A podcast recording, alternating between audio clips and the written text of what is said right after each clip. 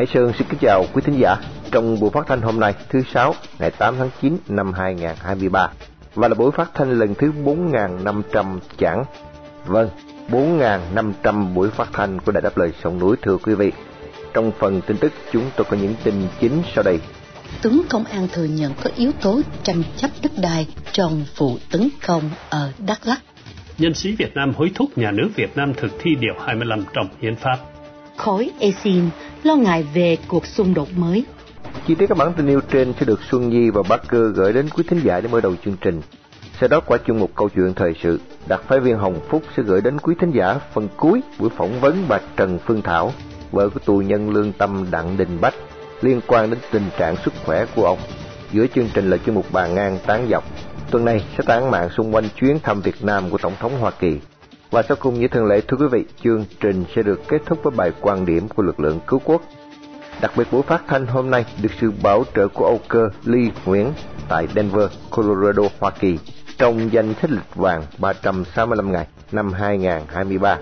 Đồng thời để vinh danh chị Trần Thị Xuân, một người Việt yêu nước đang bị giam cầm trong ngục tù cộng sản.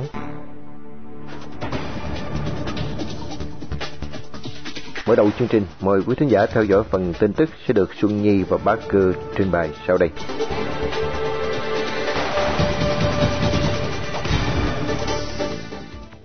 Liên quan đến nguyên nhân vụ tấn công hai trụ sở công quyền xã tại tỉnh Đắk Lắk, tướng Trần Quốc Tỏ, Thứ trưởng Bộ Công an lần đầu tiên nhắc đến vấn đề đất đai, một thực tế nhạy cảm trong chế độ Cộng sản. Mặc dù vẫn khẳng định vụ tấn công là do thế lực thù địch xúi dục, nhưng ông Trần Quốc Tỏ cho biết còn có nguyên nhân khác là sự phân hóa giàu nghèo và tranh chấp đất đai giữa người dân và chính quyền địa phương. Lời thú nhận của tướng Tỏ được đưa ra với cương vị đại biểu quốc hội trước phiên họp của Quỹ ban Tư pháp vào hôm 6 tháng 9. Ông Tỏ cho biết thêm là vụ tấn công ở Đắk Lắk vào tháng 6 vừa qua là điều rất đáng tiếc, nhưng khẳng định đó là hệ quả tất yếu của việc thế lực thù địch không ngừng chống phá, chứ không đơn thuần là vấn đề sơ xuất. Đây là lần đầu tiên phía cơ quan công quyền thừa nhận vụ hàng chục người thường tấn công vào hai đồn công an ở Đắk Lắk còn có nguyên nhân khác chứ không chỉ đơn thuần là các thế lực thù địch lôi kéo, giật dây như báo chí lề đảng tuyên truyền.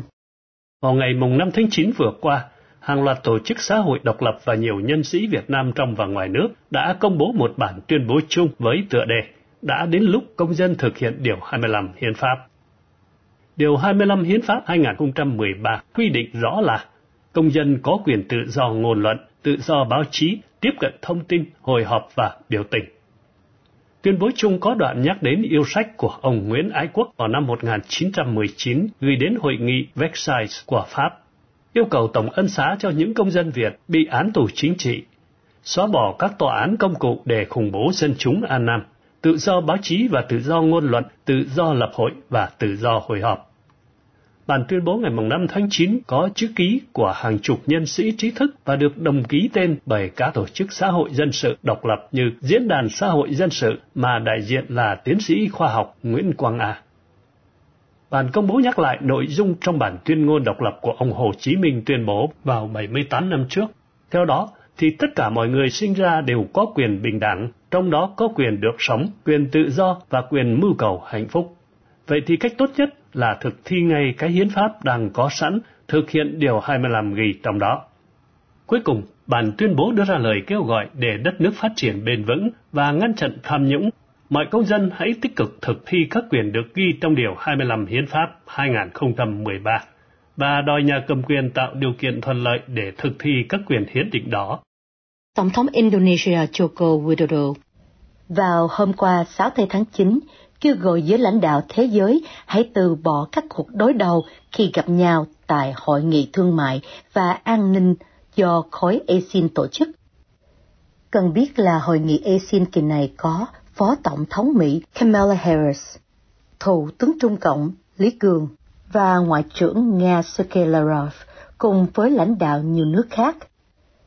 Tình trạng căng thẳng với các cuộc đàm phán về các vấn đề từ thương mại, kỹ thuật, cho đến sự hung hăng ngày càng gia tăng của Trung Cộng ở Miến Đông.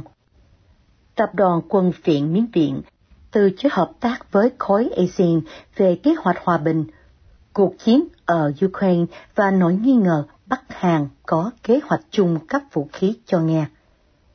Indonesia và các nước Đông Nam Á khác trong tuần này đã cảnh báo về sự cạnh tranh tai hại giữa các cường quốc, ám chỉ căng thẳng Mỹ và Hoa. Ông Widodo, đương kim chủ tịch khối ASEAN, nhấn mạnh là mọi quốc gia đều có trách nhiệm không tạo ra xung đột mới hay cuộc chiến tranh mới. Ông nhấn mạnh là sự hợp tác và chủ nghĩa đa phương có nguy cơ bị thay thế bởi sự thống trị của kẻ mạnh. Theo ông thì thế giới sẽ bị hủy diệt nếu xung đột và căng thẳng ở nơi này được chuyển sang nơi khác. Vào hôm thứ Tư 6 tháng 9, Thủ tướng Trung Cộng Lý Cường cảnh báo không nên bắt đầu một cuộc chiến tranh lạnh mới và cảnh báo các nước không nên đứng về bên nào trong bất kỳ cuộc xung đột nào. Trong khi đó, Phó Tổng thống Mỹ nhắc lại cam kết lâu dài của Hoa Kỳ đối với Đông Nam Á và vùng Ấn Độ Dương, Thái Bình Dương.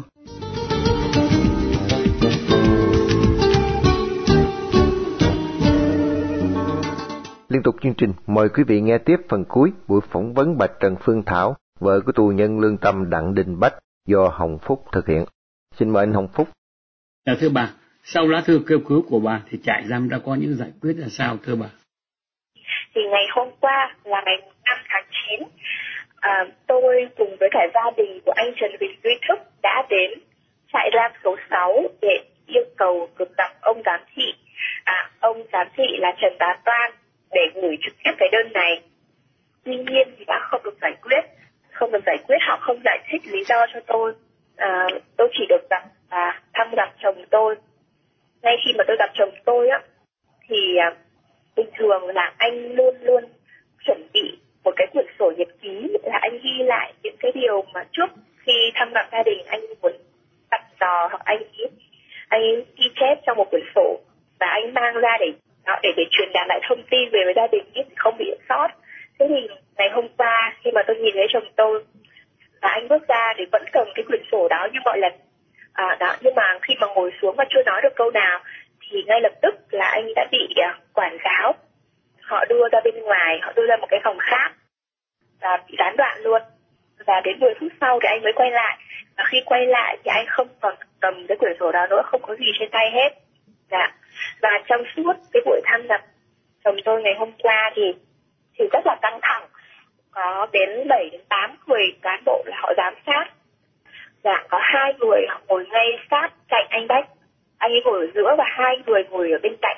Và họ ghi chép lại tất cả những gì mà chúng tôi nói với nhau.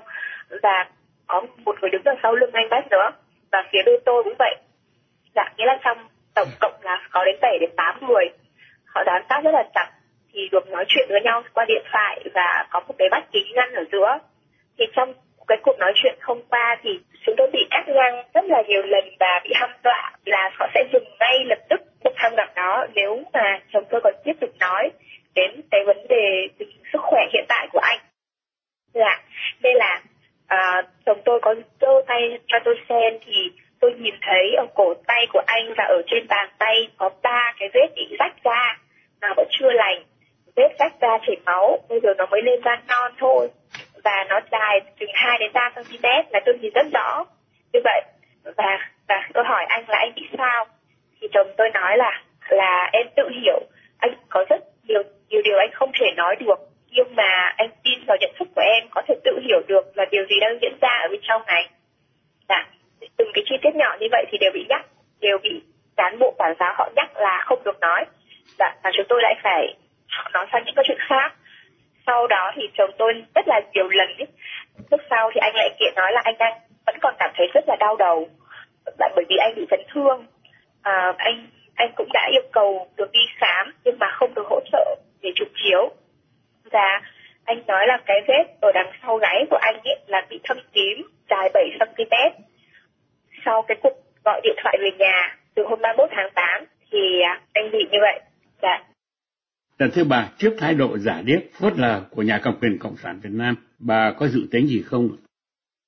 À, nghĩa là cái bức đơn cái đơn kêu cứu của tôi gửi đi thì đã đã gửi thành công qua đường bưu điện đã gửi đến nơi. À, và cái còn cái bức thư trực tiếp tôi gửi đến trại thì họ cũng nhận. Tuy nhiên là tôi không gặp được cái ông giám thị của trại giam như yêu cầu. Và họ lờ đi. Khi mà họ lờ đi họ họ không giải quyết và cũng không nêu lý do luôn. Dạ, hiện tại thì tôi vẫn đang chờ viện kiểm sát nghệ an họ có cái phản hồi. Và tôi sẽ tiếp tục gửi đơn kêu cứu để yêu cầu phải làm rõ cái việc chồng tôi đã bị cán bộ quản giáo hành hung nghiêm trọng bị đánh đập bị ngược đãi ở trong tù. À, sau cái cuộc thăm gặp của tôi ngày mùng 5 tháng 9 ngày hôm qua thì tôi biết được cái thông tin đấy. Thì tôi ờ, sẽ ngay lập tức gửi một cái đơn kêu cứu đến thanh tra bộ công an và viện kiểm sát nhân dân tỉnh nghệ an đã về cái về cái vụ việc vừa mới mà tôi mới biết được ngày hôm qua Dạ thưa bà, trước những cái sự việc ông nhà bị ngược đãi hành hung đánh đập ở trong tù, cũng như những anh em tù nhân lương tâm khác đồng cảnh ngộ chịu chung số phận bị đọa đầy ở trong tù ngục. Thưa bà, bà nghĩ gì? Ngoài cái việc mà gửi đơn kêu cứu đến uh, trong nước, gồm viện kiểm sát và bộ công an, thì tôi sẽ tiếp tục tiếp tục thông tin đến các bên đại sứ quán, các tổ chức nhân quyền, các tổ chức quốc tế mà họ quan tâm đến chồng tôi để để nhờ công luận quốc tế họ họ biết được thông tin và họ có có tiếng nói cùng lên tiếng và gây áp lực với công nhà công luận bên ngoài gây áp lực đến chính phủ Việt Nam hoặc là với à, trại giam số 6 để họ dừng cái việc mà tra tấn và ngược đãi những người uh, tù nhân. Dạ, tại vì hiện tại ạ là họ đang bưng bít thông tin. Họ bưng bít thông tin đối với chồng tôi. Họ ngăn cấm tất cả những cái cách liên lạc từ việc thư từ với gia đình cũng không được cho đến uh, bị cắt ngang trong cái cuộc gọi điện về nhà mỗi tháng một lần và cả lần và cả khi thăm gặp trực tiếp thì cũng bị hăm dọa. Nên là họ cấm không cho chồng tôi được nói về cái việc là anh bị cán bộ quản giáo đánh đập nên là đây là một cái việc nó rất là nghiêm trọng Chúng tôi xin thành thật cảm ơn bà Trần Phương Thảo, phu nhân của tù nhân lương tâm Đặng Đình Bách đã dành thời giờ quý báu trả lời cho cuộc phỏng vấn ngày hôm nay và cầu chúc ông bà sớm đòi lại được tự do để sống một đời hạnh phúc tự do ấm no của một con người. Bàn ngang tán dọc. Bàn ngang tán dọc. Bàn ngang tán dọc.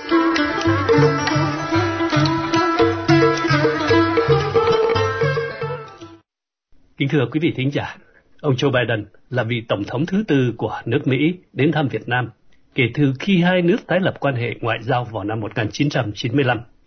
Ở mỗi giai đoạn, chính phủ mỗi bên đều có các mục đích khác nhau. Nhưng đối với người dân Việt Nam thì đều mong muốn chỉ có một mục đích là thoát khỏi ách thống trị của Cộng sản. Kính mời quý vị theo dõi chương mục Bản ngang tán dọc của anh em chúng tôi sau đây. Vâng, chào anh Hải Sơn và chị Minh Nguyệt. Gớm thời gian đi màu quá. Mới đây mà đã hết mùa hè rồi đấy. Chắc anh chị đã có những cái ngày mùa hè vui vẻ chưa? dạ, chào anh Bắc Cơ, chào anh Hải Sơn. Mùa hè thì chỉ có đám học trò vui thôi anh anh Bắc Cơ ơi. Người lớn mình thì vẫn phải lao động quanh năm, chỉ có được nghỉ dài ngày như là tuổi trẻ đâu. Thế anh Bắc Cơ có đi du lịch trong mùa hè vừa qua không? Ờ, có nhưng mà chỉ có loanh quanh mấy nơi trong nước Mỹ thôi này Minh Nguyệt. Ừ. Ờ, chỗ mà bác cơ muốn thăm trước khi nhắm mắt lìa đời thì có lẽ sẽ không bao giờ có được ngày hôm ấy đó Minh Nguyệt. Vâng, chào anh bác cơ, chào Minh Nguyệt. Ý anh bác cơ muốn nói là về thăm lại quê trai đất tổ ở Việt Nam phải không? Anh cũng còn trẻ mà, đời còn dài. Anh cứ nuôi hy vọng, biết đâu anh sẽ được tọa nguyện, rồi sẽ có ngày ấy chứ anh bác cơ. Đúng rồi, anh Hải Sơn nói đúng đó. Minh Nguyệt biết là anh bác cơ thù ghét Cộng sản, nhưng mà không phải mình anh đâu. Minh Nguyệt nè cũng như anh Hải Sơn và hàng triệu triệu người Việt Nam khác cũng ghê tởm cái chế độ thối nát, tàn ác và gian trá đó lắm. Ờ, cảm ơn uh, hai bạn đã hiểu uh, được tâm sự của bác cơ. Vâng, đúng thật vậy. Chừng nào mà bọn Cộng sản còn tồn tại trên đất nước của chúng ta đó, thì bác cơ nhất quyết sẽ không về ngu dại gì mà về cho nó khinh bỉ và hành hạ mình chứ anh có xin về chúng nó cũng đâu có cho anh về đúng không một đất nước mà bọn cầm quyền nó coi người dân như cỏ rác thì rõ ràng đây là một tai ương cho dân tộc. Dù vậy Hải Sơn tin rằng các quốc nạn này rồi cũng sẽ phải qua đi thôi thưa hai anh chị. Ở đâu có đàn áp thì ở đó có đấu tranh mà hai anh. Bây giờ đó bọn Cộng sản nó còn mạnh nè, nó có súng đạn nè, nó có nhà tù, có chó săn. Nhưng mà cái chế độ đó như là ngôi nhà đã bị mối mọt đục ruỗng cả rồi. Chỗ nó còn dựa để đứng được đó là tàu cộng. Nhưng mà tàu cộng cũng đang khốn đốn kìa, nên sớm muộn gì chúng nó cũng sập cả thôi. Hai anh có thấy ý dân hướng về tự do dân chủ như thế nào không? Khi mà họ nghe tin Tổng thống Mỹ sắp sang thăm Việt Nam? Vâng, tôi ờ, cũng nhìn thấy điều đó đó Minh Nguyệt. Chính vì cái bọn Cộng sản Việt Nam thấy cái quan thầy của chúng nó đang khốn đốn, nên mới phải năn nỉ Tổng thống Mỹ sang thăm Việt Nam chứ. Trước á, là kiếm chút tiền còm qua các cái chương trình như là khí hậu toàn cầu, xóa đói giảm nghèo, tăng số lượng du học sinh, vân vân. À, để mà đánh bóng cái tên tuổi uy thế của mà Nguyễn Phú Trọng và để mà cứu lấy cái đảng Cộng sản của chúng nó chứ. Chứ có tốt lành con khỉ gì đâu. Nhưng với chính sách đu dây á, thì dù sao họ vẫn là chu hầu trung thành của Trung Cộng mà. Có lẽ Mỹ cũng thừa biết như thế. Nên vì cái quyền lợi của nước Mỹ là trên hết và vì quyền lợi của người dân hai nước, đó là điều khác biệt cơ bản về chính sách đối ngoại giữa một quốc gia dân chủ và một thể chế độc tài đấy đó. Ngược về cái quá khứ đó, bây giờ mới thấy cái dạy khủng khiếp của Cộng sản Việt Nam là cắt đứt quan hệ ngoại giao với Hoa Kỳ. Ngay sau khi cưỡng chiếm được miền Nam năm 1975, để rồi đưa cả dân tộc đến nghèo đói, lạc hậu và chậm tiến suốt nửa thế kỷ qua. Chúng tưởng rằng ôm chân Nga Tàu là được vĩnh viễn yên thân, bây giờ thì đã cắn mắt ra, nhưng chúng nó vẫn không từ bỏ cái thói lương lẹo tiểu xảo điểu cán cũ. Rồi đây sẽ lãnh hậu quả chứ chẳng chơi đâu, hai anh chị cứ chờ xem tôi nói tôi phán có đúng không? Đúng rồi đó, đi với Nga cũng chết, mà đi với tàu thì càng khốn nạn hơn. Nhưng mà đã bị tụi chệt nó trồng cái thòng lọng vào cổ rồi, làm sao mà gỡ ra đây?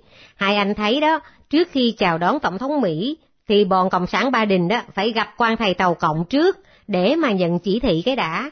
Thế có nhục không chứ? Đây là lần thứ tư một tổng thống Hoa Kỳ đến thăm Việt Nam kể từ khi tái lập quan hệ ngoại giao từ năm 1995 đến nay. Lần nào người Việt đó thì cũng tỏ ra vui mừng, chào đón và hy vọng sẽ có những cải tiến sau mỗi cuộc thăm viếng.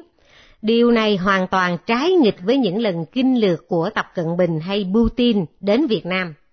Em nói có đúng vậy không? Chắc chắn rồi là Minh Nguyệt. Wow, mà gần 30 năm quan hệ bang giao giữa Hoa Kỳ và Việt Nam rồi sao?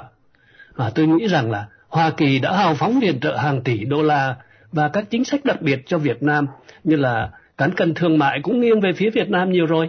Thế nhưng chưa có lôi kéo được Việt Cộng chút nào về cả vấn đề là nhân quyền nữa. Và bác cơ thì nghĩ rằng với cái cuộc ờ, thăm viếng ngắn ngủi này chắc chưa có nhiều thay đổi sâu rộng gì đâu nha. Ngoài trừ đó, việc nâng cấp quan hệ ngoại giao lên cái tầm mới trên mặt ngôn từ mà thôi. Còn đi vào thực tế thì chưa đâu. Chắc chắn là Hà Nội không thể đáp ứng ngay được đâu. Những đòi hỏi của Hoa Kỳ. Mà họ sẽ lợi dụng nhiều thứ nơi ông Biden để mà tuyên truyền trước cái đã. Rồi mới luôn lách để làm sao mà giữ được đảng trước khi đem lợi ích đến cho người dân mà thôi. Chính vì vậy đó mà các tổ chức tranh đấu cho tự do dân chủ và nhân quyền của người Việt tị nạn tại Hoa Kỳ, kể cả những tổ chức của người Mỹ như Ủy ban Tự do Tôn giáo Quốc tế do Quốc hội Hoa Kỳ thành lập và các tổ chức quốc tế khác cũng đã đưa ra những khuyến cáo chính phủ Hoa Kỳ phải cứng rắn hơn với Hà Nội về hồ sơ nhân quyền và tự do tôn giáo đấy thưa anh Barker. Nhưng mà quan trọng hơn thế đó là chính người dân trong nước phải mạnh dạn đấu tranh để giành lấy quyền làm chủ vận mệnh của chính mình mới được. Ở nước ngoài đó thì chỉ hỗ trợ thôi. Hoa Kỳ và các nước dân chủ khác cũng không thể làm thay cho bà con ta ở Việt Nam được. Quyền quyết định thuộc về người dân Việt Nam bà con ơi. Ờ, cái điều tiên quyết trước hết là phải làm sao mà dẹp được cái bọn đảng Cộng sản Việt Nam trước, thì mới mong trừ được cái họa diệt vong cho dân tộc Việt Nam. Vì bọn này là tay sai đắc lực, chúng cấu kết với Tàu Cộng để mà bán nước mà. Người dân ai mà chẳng thuộc cái cái câu nói là đi với Tàu thì mất nước, còn đi với Mỹ thì mất đảng. Nhưng ừ. thà mất nước còn hơn là mất đảng, hay là còn đảng còn mình mà. Ôi, nghe sao mà thấy đau nhói trong tim đó anh chị. Bánh xe lịch sử vẫn luôn đi tới, thưa anh. Hải Sơn vẫn hy vọng vào ý chí quật khởi của dân tộc. Tiếc là chúng ta không còn thì giờ đành để lần tới bàn tiếp vậy. Xin à, mến chào hai anh chị. Dạ vâng, Minh Nguyệt xin chào anh Bác Cơ, chào anh Hải Sơn và chào quý thính giả. Hẹn lại quý vị vào kỳ tới. Bác Cơ cảm ơn quý thính giả đã lắng nghe chương trình. Hẹn gặp lại quý vị và anh chị vào kỳ tới. Đài phát thanh đáp lời sông núi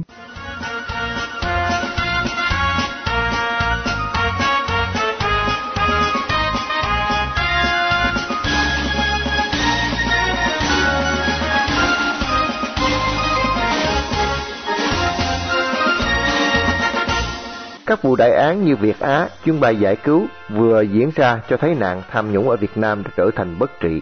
Lý do là vì phủ phạm các đại án này đều là những quan chức của Đảng Cộng sản Việt Nam, tập đoàn đang thống trị toàn bộ đất nước, đứng trên và đứng ngoài luật pháp. Mời quý thính giả theo dõi bài quan điểm của lực lượng cứu quốc về sự kiện này với tựa đề Muốn diệt tham nhũng phải bỏ điều 4 hiến pháp sẽ được Hải Nguyên trình bày để kết thúc chương trình phát thanh tối hôm nay.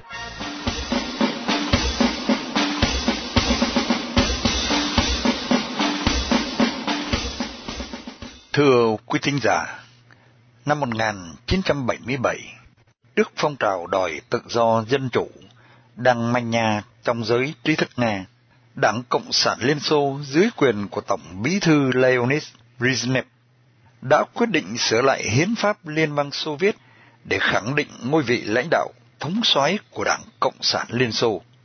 Mục tiêu này đã được thể hiện qua điều 6 của hiến pháp Xô Viết ban hành ngày 7 tháng 10 năm 1977 với đoạn văn mở đầu quan trọng như sau.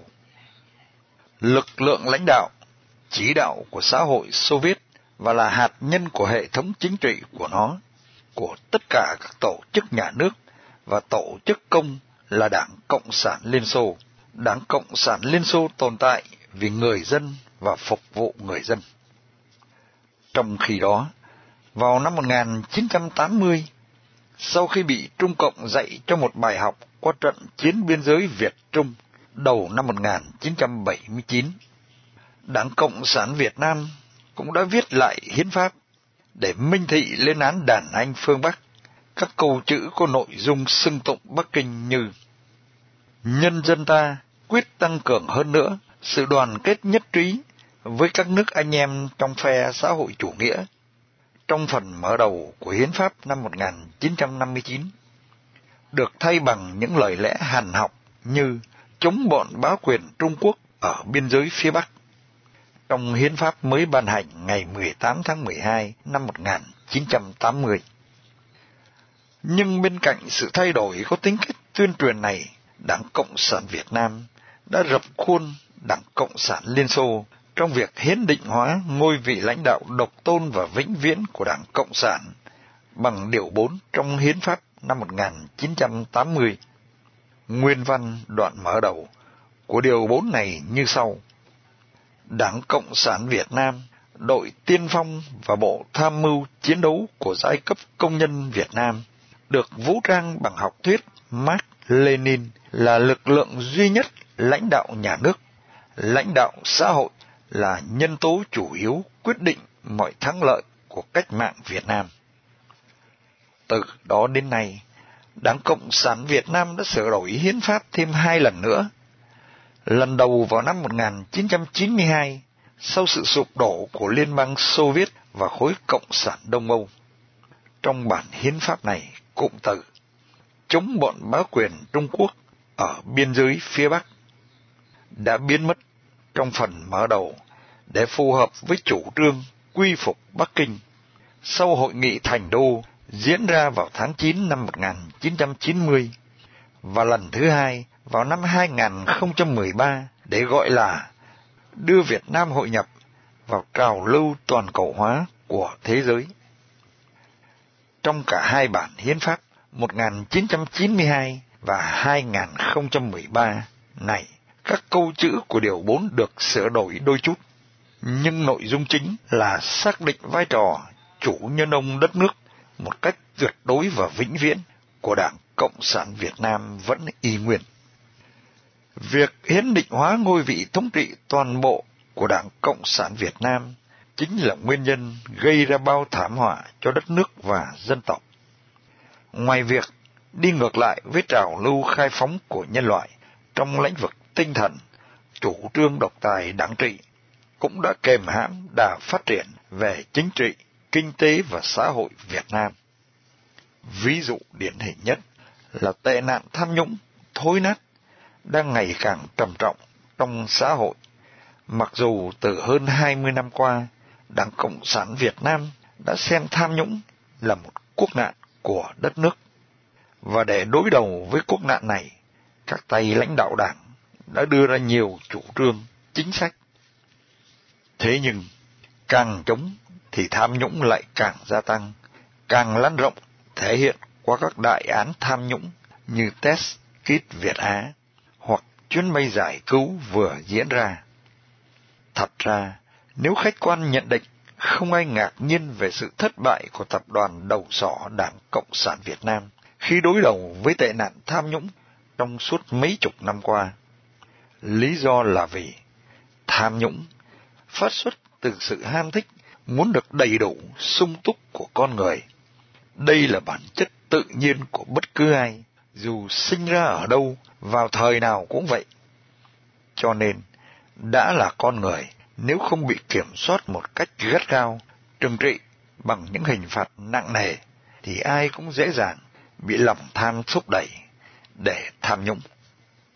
Vì vậy, tệ nạn tham nhũng của các quan chức trong bộ máy cầm quyền đã xảy ra ở hầu hết các quốc gia trên thế giới. Nhưng điểm đáng nói là tệ trạng tham nhũng của quan chức ở các nước khác chỉ là những trường hợp hiếm hoi, cá biệt, trong khi nạn tham nhũng của các quan chức ở Việt Nam có tính cách tràn lan và kéo dài liên tục, như chính các tay đầu sỏ Cộng sản Việt Nam đã thú nhận trong bao năm qua.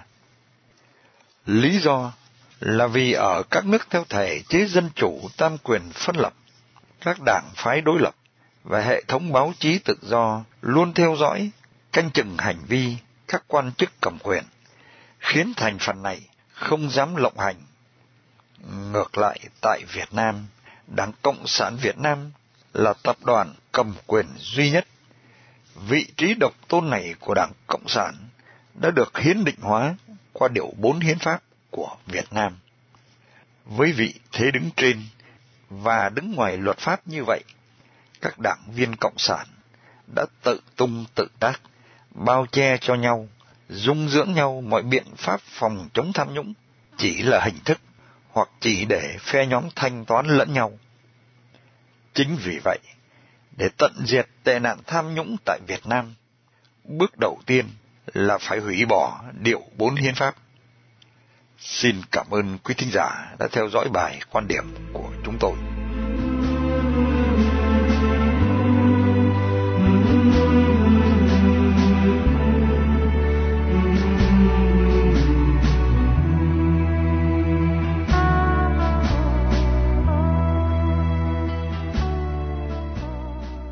Trước khi chia tay trong buổi phát thanh tối nay, mời quý thính giả cùng Đại đáp lời sông núi nhớ đến chị Trần Thị Xuân, sinh năm 1976, bị bắt ngày 17 tháng 10 năm 2017 với bản án 9 năm tù giam.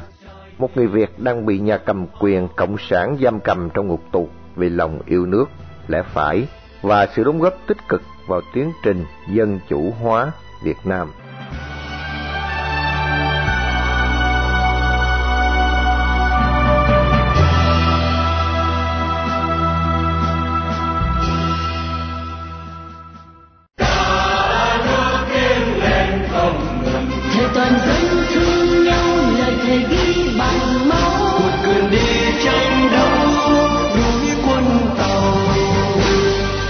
Trình phát thanh đáp lời sông núi hôm nay đến đây là chấm dứt. Hẹn gặp lại quý thính giả trong chương trình tối mai vào lúc 7 giờ 30. Mọi ý kiến và thắc mắc xin liên lạc với ban biên tập của đài phát thanh đáp lời sông núi tại địa chỉ liên lạc chấm đáp lời sông núi viết tắt a còng gmail.com hoặc địa chỉ tại Hoa Kỳ Radio đáp lời sông núi PO Box 612882 San Jose, California 95161 điện thoại 408 663 9860 Cảm ơn quý khán giả đã theo dõi chương trình. Chúc quý vị một đêm thật bình an. Xin mến chào, tạm biệt.